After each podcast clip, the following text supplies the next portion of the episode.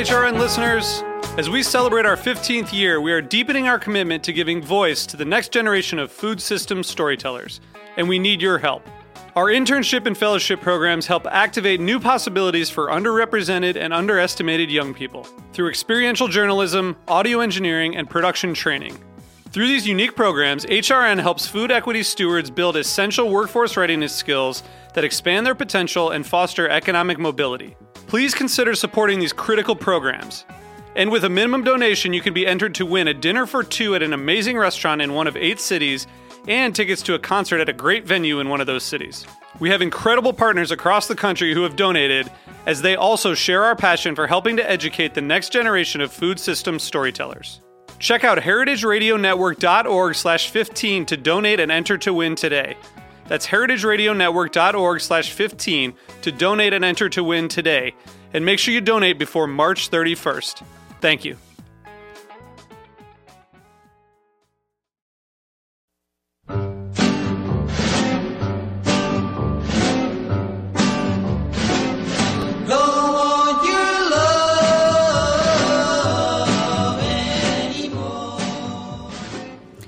Listening to Let's Eat In on Heritage Radio Network, and I'm your host, Cathy Erway.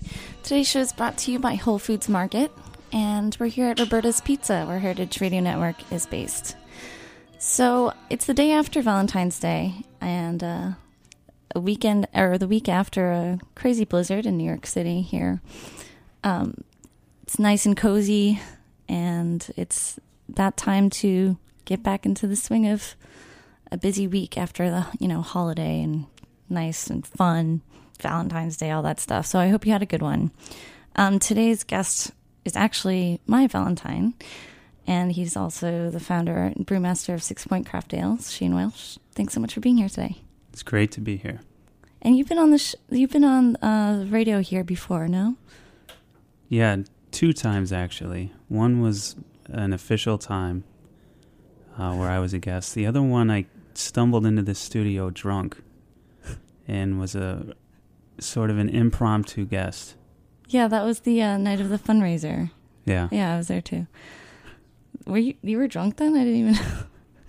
well, it was the popping off, so oh, that's another kind of drunk altogether. right. Okay, that's a that's one of their one-off specialty brews, limited edition from Six Point. Right. But we can't talk about that one Okay, on the show. okay, top secret. Uh, so what can we talk about? I know Six Point, you guys are having your fifth year anniversary. Yeah, we're having it at Roberta's at 261 Moore Street in Brooklyn. So definitely come out. But yeah, we And just came up. Our, When is the thing? It's the seventeenth. Okay, I know that. no, actually, that, I don't think that's right. no, when is No. it?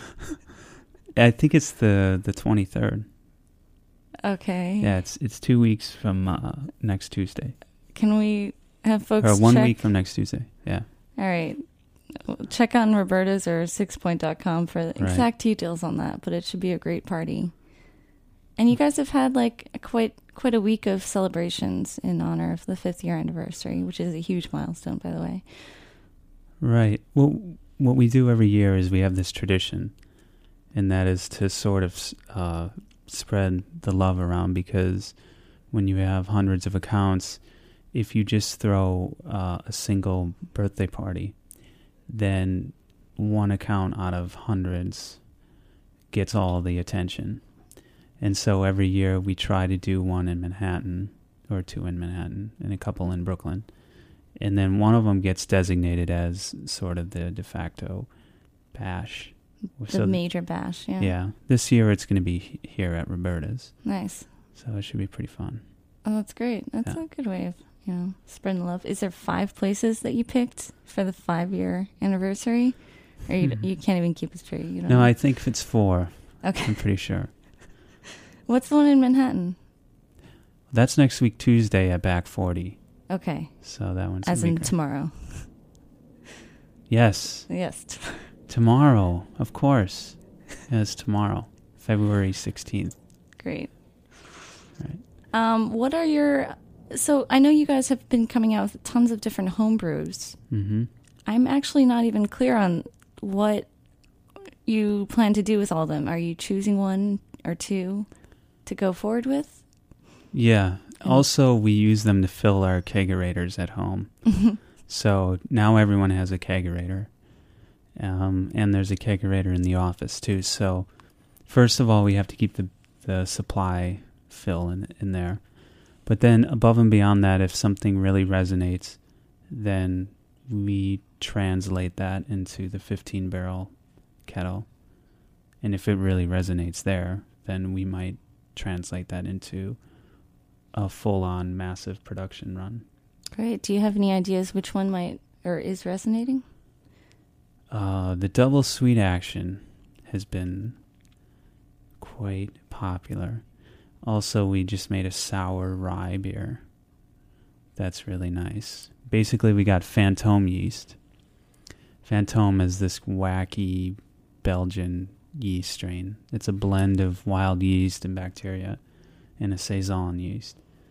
And so what we did is we did a culture out of the bottle. It's an old homebrew technique. So this is like an old trick that you learn as a homebrewer. You drink a you, you, you buy a bottled beer that's bottle conditioned. Mhm. You open you pop the cap or the cork and you pour like 80% of the beer off of it, decant it. And then at the bottom of the bottle is some sediment that has yeast in it. So then what you do is uh, you you agitate and you swirl the yeast, and then you put with a funnel you pour in um, some fresh malt sugar or syrup. You want to boil it to sanitize it, but then cool it so it doesn't kill the yeast. And you pour it in, and then you put an airlock on top of the bottle. So the bottle What sort is of an airlock? Is it just a, fun- a suction? I don't know. Yeah, an airlock is just, I mean, it's a device to keep air from getting into the bottle and contaminating it, but at the same time, it allows the bottle to expel air. So it's like a check valve. So it can breathe out but not in. Right. The other, the simple way to do it is you just take a rubber stopper and you can drill a hole in there and then put a clear plastic tube through there and then put that plastic tube into like a bucket of uh, water with some acid in it. So, or you could use bleach or anything. I'm, I'm nodding like I know exactly what he's talking about, but I'm pretty lost. Right It's a pretty simple concept. You have a vessel that you don't want to contaminate. So, but it has to have a way to breathe because fermentation expels carbon dioxide. So, you need a means for it to expel the air, otherwise, the bottle would blow up. So, this allows it to expel air, but it won't suck air into the bottle because it can't, because it has to go through an acid solution. Okay. This sounds like something um, that you maybe can produce on anything but a homebrew scale supply. No? Could you translate that into the brewery? Sure. Yeah. Okay. I mean, you could, but breweries are designed. They're a lot easier. They're set up a lot. Uh, I mean, th- they're professionally built vessels, so that you don't have to do this kind of homebrew Ah, gadgetry. Okay. You know, you, it it's just easier. it has a stainless Okay. steel check valve or a pressure release valve on top of a fermenter, even in a small brewery. Like we have a 15 barrel system. On top of every fermenter, there's a check valve so that if pressure builds up in the tank, it'll just pop the valve and allow the gas to escape. Okay. It sounds like it's pretty fun. It's maybe an attraction for homebrewers to kind of tinker around with this mad scientist type of get up and figure out little uh, just around the house solutions to what you need, maybe. Is that Definitely. yeah. And I try and I feel like a lot of people listening might understand this a little bit better than me because homebrewing is just taken off lately. Do you feel do you find that more and more of your friends are homebrewing? Because I certainly do. Yeah, de- definitely. We can tell just by the amount of people that come down to the brewery to get ingredients. So we've always had this policy that homebrewers could come down to our brewery to get ingredients at our cost, which for a homebrewer is n- like nothing. So you can get all the ingredients for a five gallon batch of beer, which is a little over two cases, for about eight dollars or so. So, and then we we also supply them with yeast.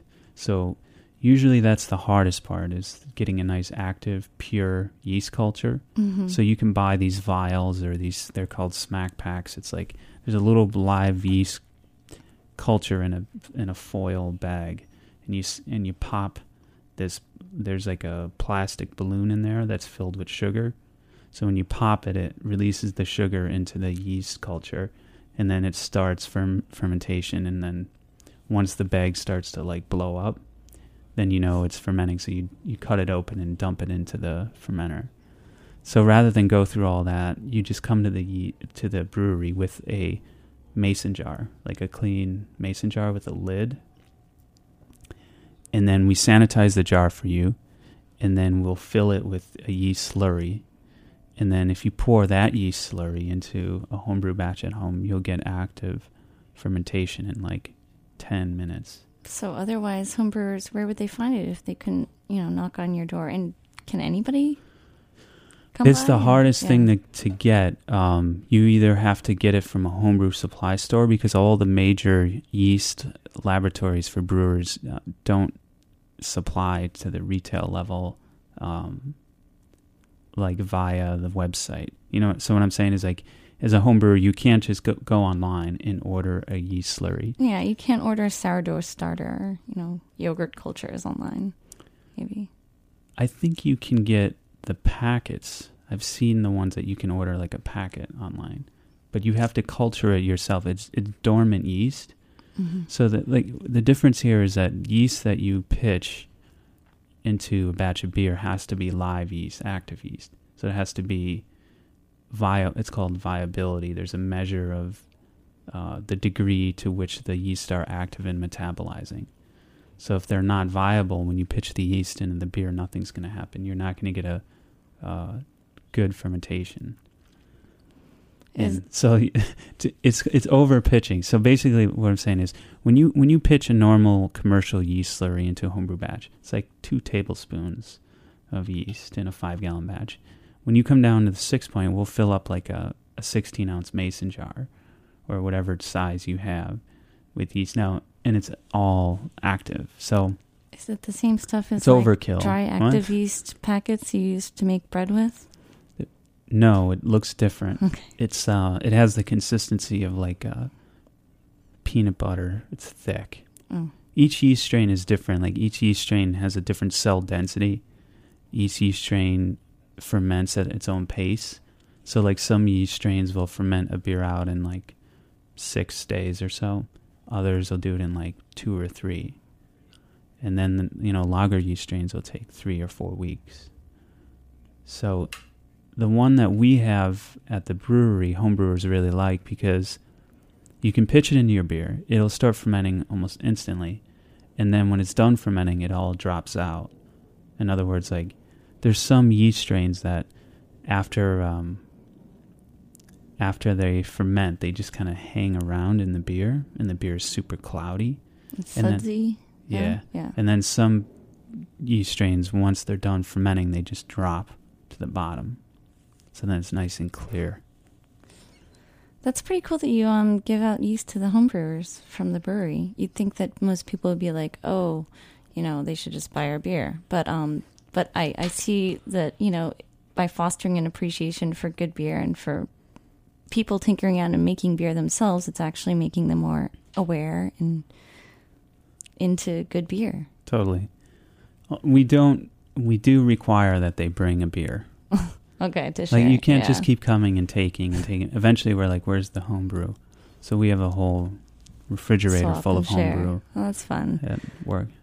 Well, not to change gears totally, but I, I think I think it's time for a little song interlude. And what exactly did you pick? Because I asked you to pick a song, and you know, I was just perusing the the vinyl collection, and there's this album I'm addicted to. So the, we're we're listening to the White Cliffs of Dover by the Righteous Brothers. excellent. Because, because the production on this album is uh, insane. It's a Phil Spector production. So naturally, it's immaculate. All right, let's hear it. Be right back.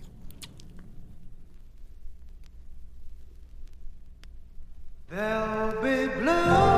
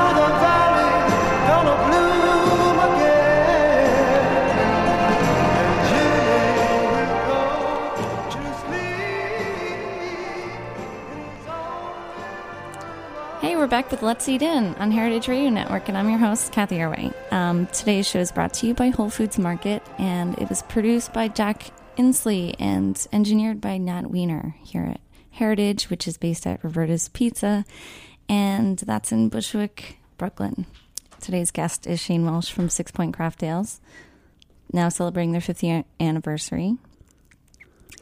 I'm going to switch gears a tiny bit again. Um, I have a lot of guests on these shows, and I always like to ask them about their, you know, cooking and dating routines, what they like to cook, and a lot of them, you know, we're talking about things that they like to cook for other people or that turn them off about their other people's eating habits and so much so many of the times they find that there's this clash of um, personality if somebody that they're dating is a vegetarian or that they can't date somebody who's a vegan or or that you know there, there's like maybe it could be you know the other way around. They can't date somebody who's a meat eater.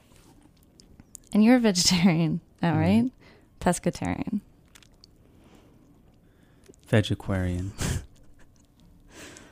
I, I think that that's I, I mean I don't personally find it to be much of an obstacle. I mean, maybe I just I appreciate. Except for when you have a bunch of meat in your teeth. yeah, right. Has that ever happened? Yeah, well, that night we went out for ribs. we just covered in meat.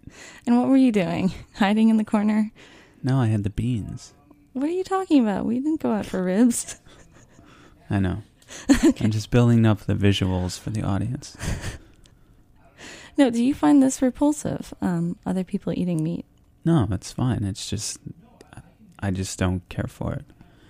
Um, you know, I, I don't have any job. There, there's like people who do it for health reasons, and then there's people who do it for um, like ethic, ethical reasons or ethos. And you know, some people do it because they they think it's more efficient. So it's it's a lot easier to feed people grain than to grow grain and feed it to animals and then feed people meat. Yes. So it takes more land. You have to convert more land. More, So th- yeah, calories are being used on the animal feed when they could be feeding people, It's so it's about ten to one. So it Mhm. is significant, especially with beef and larger grazed cattle right? or animals. But that's not, you know, that's not necessarily the reason why I do it. It's, um, it's mostly biomagnification. So you know, as something works its way through the food chain, the level of toxicity is amplified. In other words, if something is grown in a toxic environment, and or lives in a toxic environment, it gets consumed by something else that's higher up on the food chain and then it gets stored in the fatty deposits of that animal or plant. And then as it keeps on going up, up, and up to the highest member on the food chain, by the time it's up there, that the concentration of the toxicity is at its highest. So ideally, you'd want to eat stuff like, you know, Yeah. spirulina and stuff because it's just an algae. yeah. But at the same time, like you need, let's be realistic, like you need some food. But and doesn't biomagnification also imply things are at their um, densest that are nutritional too, not just toxic, not just toxic stuff? Yeah, I mean, but I mean, you could say that too. Like to go back An to animal. spirulina. I mean, it's a unicellular organism, algae, Mm-hmm. but it's loaded with great stuff for you. Mm-hmm. And because it's small but abundant, you can increase the concentration of that by, you know, blending it into your food and stuff like that. Now, if an animal eats that, so by processing that, does it decrease the potency of the spirulina, or from the grass, or from the grain? I don't know about that. Yeah, I'm That's a good question. Okay, we'll have to look into this Right. biomagnification. Um. Anyway, uh, what is? I'm like really pondering this now. Right. it's killing me. So that's why you're a vegetarian mostly, because it's in the pure. It's about the pure, basest, raw, most unprocessed ingredients. Mm, no. Um, there's such a variety of reasons. um, I do enjoy meat, and you've seen me eat meat, but I'd really like to know the manner in which the meat was brought to the table, um, and how the animal was raised, and and how it's fed. And you, n- normally, if you just know the people who sold you the Mhm. meat So did or you? raised the the meat, then it's fine. It's really not a big deal. But um, I just the detachment that you have between a lot of the stuff that you eat um, and the source and how it's grown is so great that sometimes you would like to know a little bit more about where your food comes from. And I just feel like it's not that big of a deal when it comes to, or it's not as big of a deal when it comes to a lot of vegetables and grains as it is with meat hmm um, for the reasons already stated. Like we were reading that article about the beast, the meat processing plant in the Dakotas, and how ridiculous it was because they were treating it with ammonia, and all of a sudden, and it was FDA approved, and and then all of a sudden they realized that everyone was getting sick, and they traced it back to this plant. Um, and now they're repealing the law. But you know, for years, all of this beef was in school lunches, fast food restaurants, uh, other restaurants across the country, ballparks. So like, you know, you could be doing something completely innocuous, like you want to go, you know, you and I go out to uh, Yankees game or something, and you order a hamburger, and it's toxic food. So Mhm. why why would you? You know, it's ridiculous. So. Yeah. So that's part of the reason why um, I don't eat meat unless I know where it's coming from. I I find it's it's so interesting too to actually know the farm, the farmers that this stuff was grown in. It's just endlessly fascinating for me. There's this um I remember one part of that movie Fresh by Ana Sofia Joanes who will actually be on the show next week. Um, where Will Allen, he's a meter food advocate, was saying that um, if your food, well, a lot of his animals that he grew had names, and he's like, if you don't know the name of your food, then that's not a good thing. But I mean, it doesn't apply to everyone, but I Right. thought that was really neat. And now, you know, if you don't know the name of your farmer, maybe that's another level in the puzzle. All right. So, um, what do you like to cook on a date? I asked everybody this one. Hmm. Well, in my case, I like to usually watch you cook. so, um, I as far as cooking, I like to make the fire. Um, oh, I do specialize in making the the after dinner tea or hot beverage. I don't know if there's a word for this, but I am a hot beverage ch- chemist. What? It's kind of like an elixir type dude, but he works with fire. So I make different spiced drinks, chais, hot chocolates, teas, I've and that's my that's I've what I never like had to a do. chai. Have you? Oh yes, you made me a chai once. Never mind. Yeah, we had chai when we went sailing. Okay. All right. Sounds fun. Mhm. So that's your forte. Stick Mhm. with your core competencies. Exactly. That's one of your things. But do you cook for yourself at home much? No, No. no, I used to all the time, but now I always take the easy way out, which is usually either you cook or I go to one of my beloved accounts and drink several pints of beer and eat good food. Okay. Sounds like a decent way to go. Works for me, for right now at least. All right. So, um, getting back to the beer a little bit, I'm confused about the double sweet action. Can you?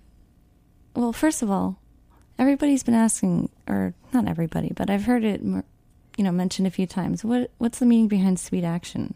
That sounds a little suggestive. No. Uh, no.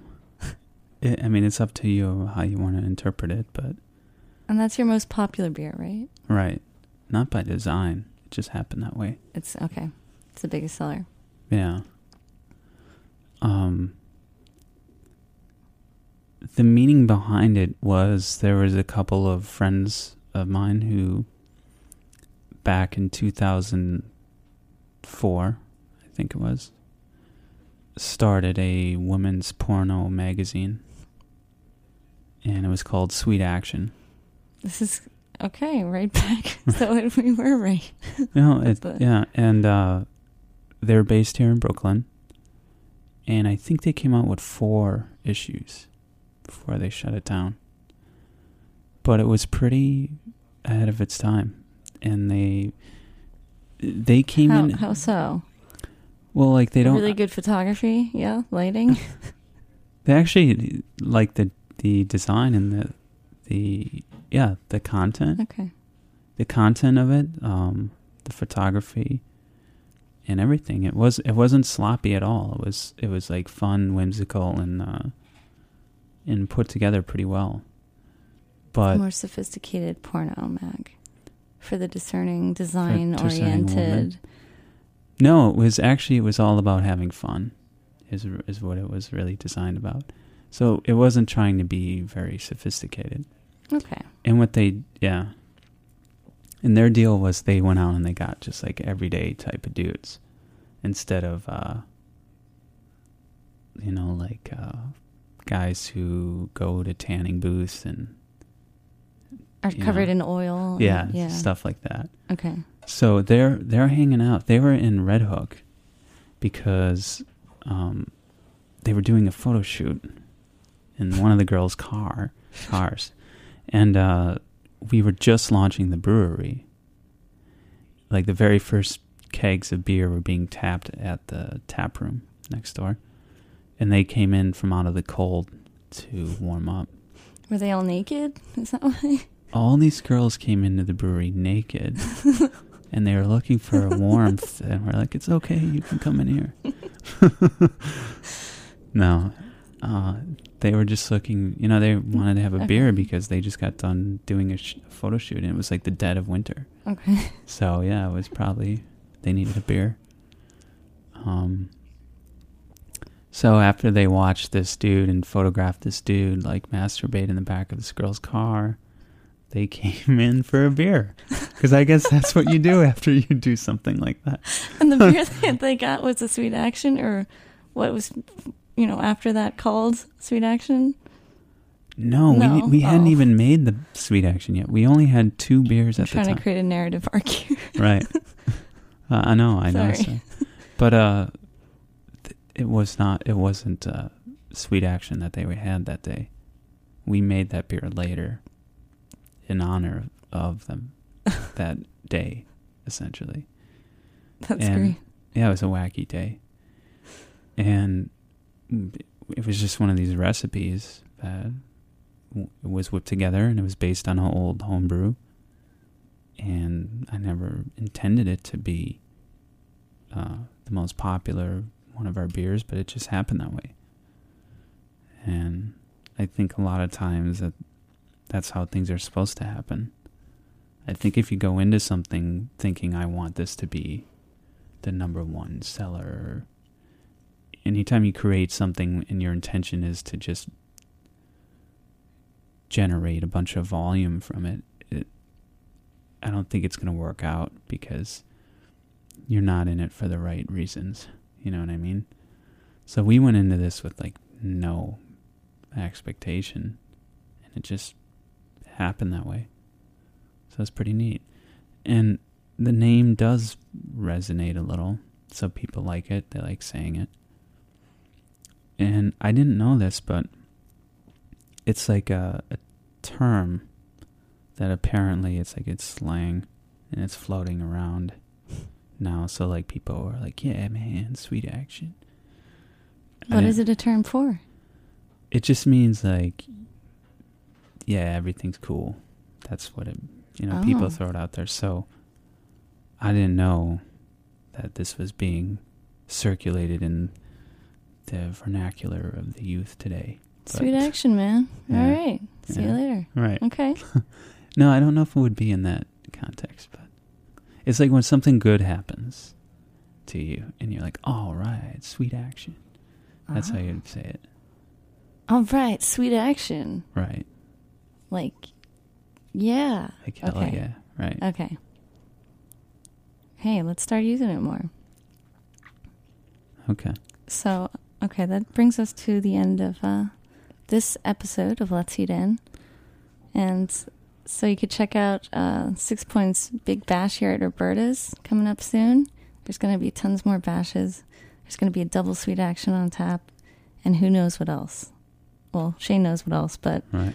you'll find out soon. Some cupcakes. Some cupcakes, me, but okay, those are good. Right. All right, so um, thanks again. Um, today's show is brought to you by Whole Foods, and we'll see you next week.